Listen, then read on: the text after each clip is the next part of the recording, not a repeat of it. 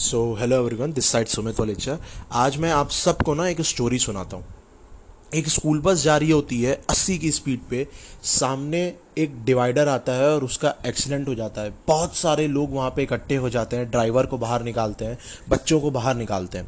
और ड्राइवर को थोड़ी चोट आ चुकी होती है, बच्चों को भी थोड़ी चोट आई होती है, भगवान की दया से कोई सीरियस कंडीशन में नहीं था। और होता क्या है, जब ड्राइवर से पूछा जाता है कि ये एक्सीडेंट हुआ कैसे तो ड्राइवर बोलता है, मैं बैक मिरर में देख के गाड़ी चला रहा था, सामने जो डिवाइडर था वो मैंने देखा नहीं और मैंने गाड़ी वहाँ पे दे मारी। ऐसी सेम चीज़ ना हम लोगों के साथ बहुत बार होती है। हम लोग कभी कभी अपने पास को लेकर बैठ जाते हैं। हम लोग अपने पास से निकलना नहीं चाहते हैं, वहीं पे अटके रहते हैं। तो मेरी एडवाइस आप सबको यही है कि अपने पास में आपने जो गलती की है ना, उससे कुछ चीज़ें सीखो, उसको प्रेजेंट में अप्लाई करो और अपने फ्यूचर को बेटर बनाओ।